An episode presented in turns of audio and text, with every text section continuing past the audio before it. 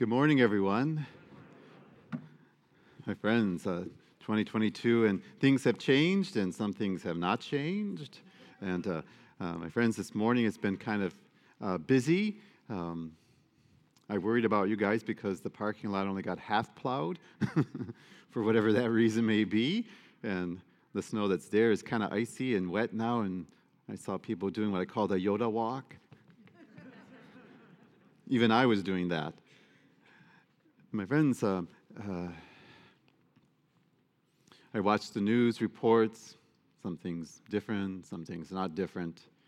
And uh, my friends, um, as I look at uh, the, the, Epiphany celebration we have now, our first reading from Isaiah, the prophet, uh, cheers up the exiles uh, who return from Babylon with a vision of a restored city and a re- restored time. And the prophecy is fulfilled in Christ. And um, and in the New Israel, uh, which we would understand from the Christian perspective, is the church. And uh, our second reading, uh, Paul speaking to the Ephesians, the reading expresses the meaning of the feast that we celebrate today. Uh, God invites Jews and Gentiles, Gentiles represent all peoples, uh, to share in the salvation he offers through his Son.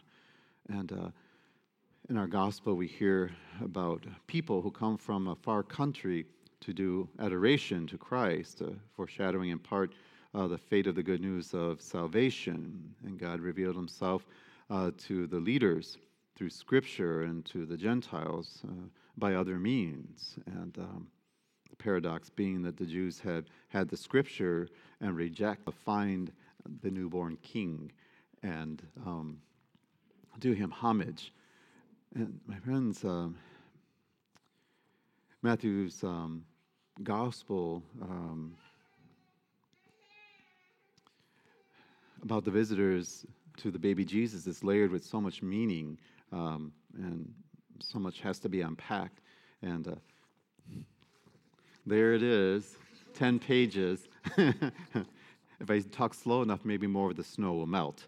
Uh, and my friends, there are definitely different approaches to the practical and theological meaning of this account. And uh, my homily offers one possible uh, way of understanding.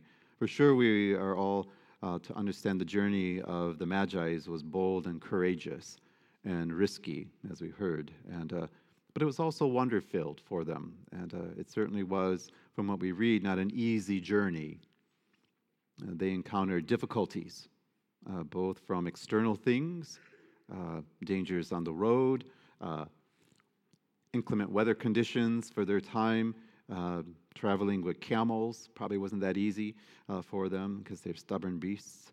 And, um, but there were also the internal things, uh, moments of doubt and uh, perhaps confusion. And uh, there must have been moments when they must have wondered if they were wasting their time. And uh, in spite of all these challenges and difficulties and dangers, they persevered in this journey and we should remember that they were rewarded when they finally found Christ. And uh, although the Magi are initially guided by heavenly light, remember they uh, the scriptures. There's little details in Matthew's gospel that are just amazing. Um, that they saw it at its rising, and uh, it was a strange star, and uh, they needed assistance from that point on. Um, however important uh, that they are guided by the scriptures of the Jewish people uh, Matthew will be very clear about pointing that out that these Gentiles, uh, they're wise men. Uh, the translations are always different. I don't know that they were kings. That's how sometimes we translate it in English. Um, they would probably be more because of their, uh, they seem to be knowledgeable about the skies. So they're probably astronomers, wise men, and uh, um, they notice a change. And uh, um, they decide to look and they find in the scriptures from the prophets of the God of Israel about something, uh, which is amazing just to think about too. Um, thus, their journey becomes one of faith because now they put their faith in. Uh, we found these writings by these prophets of this God. Uh, let us follow this. And uh, uh, even after seeing the Christ child, they still have to make an act of faith. And um, Not only does the child appear to be ordinary, uh, but uh, his mother. Uh, Matthew makes a note that they arrive, and uh, we think there's three, but Matthew doesn't say there's three. There probably a whole caravan of them, and uh, they arrive to a house. That means it's not Christmas Eve anymore. That journey they were on didn't happen overnight. Uh, now Mary is at a house somewhere. We don't know where. There's no mention of Joseph. What was Joseph doing? Where was he? Well, one of the theologians that I like a lot said the reason why Joseph wasn't there was because he was not the father, the biological father of Jesus. And I thought, oh, okay. That doesn't explain much, but okay. Uh, but uh, he went on deeper to say uh, Matthew is pointing out God is the father, Joseph is not, and he's probably out working somewhere. And I thought, oh, okay, that works for me. You know, I'm not going to. I acknowledge people are much wiser than I am. I'm like, okay, that works for me.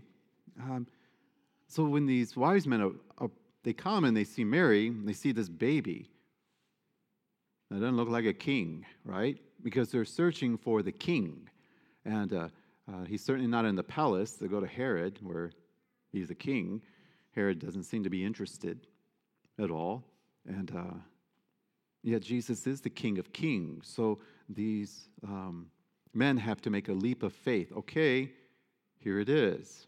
And the ultimate secret was locked in the special revelation of God uh, given to Israel in the scriptures. And this is the crux of Matthew's story the contrasting of the faith of the pagan visitors, the Gentiles, with the unbelief of the Jewish religious leaders of their time, even the civic leaders, too, for that matter. In the Magi, we find the Gentiles have answered the call uh, to faith in Christ, uh, whereas the chosen people, the Israelites, have for the most part rejected it. And uh, in Matthew's highlight, uh, this, there is this paradox. Those who have the scriptures reject Jesus, they should know better, while the Gentiles come uh, using nature, uh, but then with the help of that very same scripture that the Hebrews have, they find the king. And in the story, we understand the two main responses then to Jesus of Nazareth, Jesus the Christ belief or unbelief. And uh, this is the essential gospel story, really, when we think about it. The good news is that God made himself present to us in this life uh, of, of, the one who walked with us on this earth, uh, the one foretold, the Son of Mary, the Son of God. His name is Jesus, the Christ, Jesus of Nazareth. This revelation was an offense and contradiction to many, but salvation, as the scriptures tell us, to those who have eyes to see and ears to hear and a heart open. The story shows us the great benefits then of faith. King Herod and many in Jerusalem are troubled, and they're troubled, from my opinion, because of their lack of faith. Their fear contrasts with the joy and the peace of the Magi's, the wise ones who came, and they felt a total peace uh, coming upon the child and his mother. Their joy and peace is the fruit of their faith. Happiness and blessedness of those who believe runs throughout the Gospels.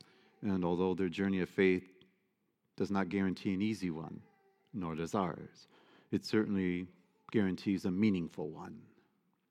And one of the themes that runs throughout the Gospels is the blessedness of those who persevere uh, in the faith, who believe.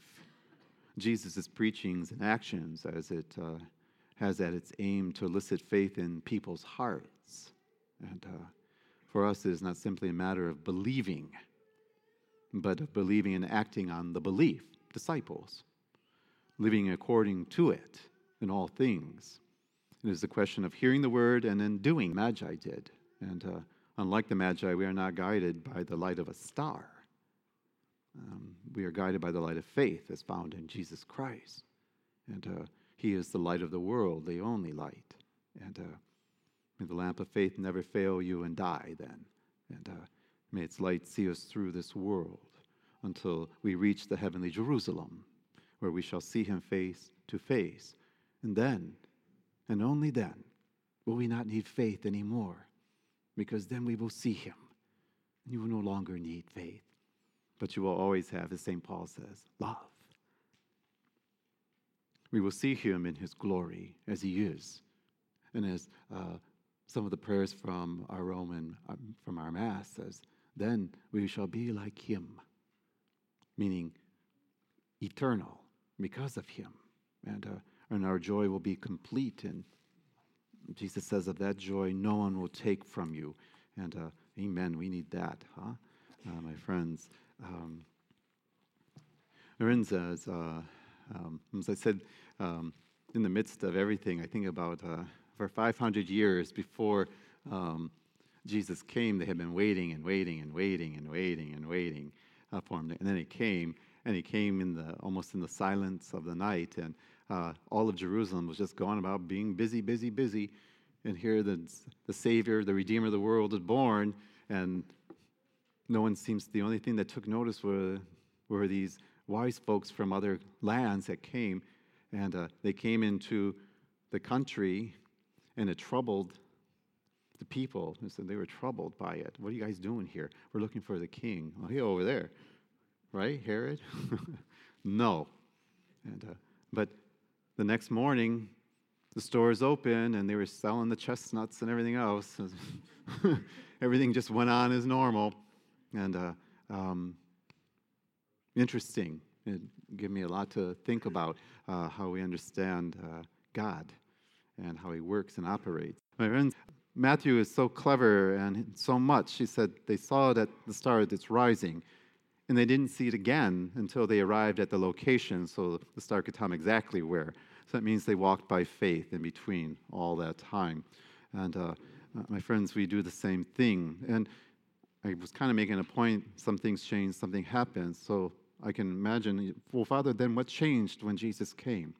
You and I, our hearts, our minds. That's what changed. And then he said, Now go and change the world until I come back. Let us go about doing that, making those changes for the good mercy, justice, forgiveness, love, compassion. These are the things that usher in his kingdom. And that he will find us waiting for him when he returns in glory. Not just waiting, but having prepared uh, indeed. I love you all. God loves you, and I'll see you when I return.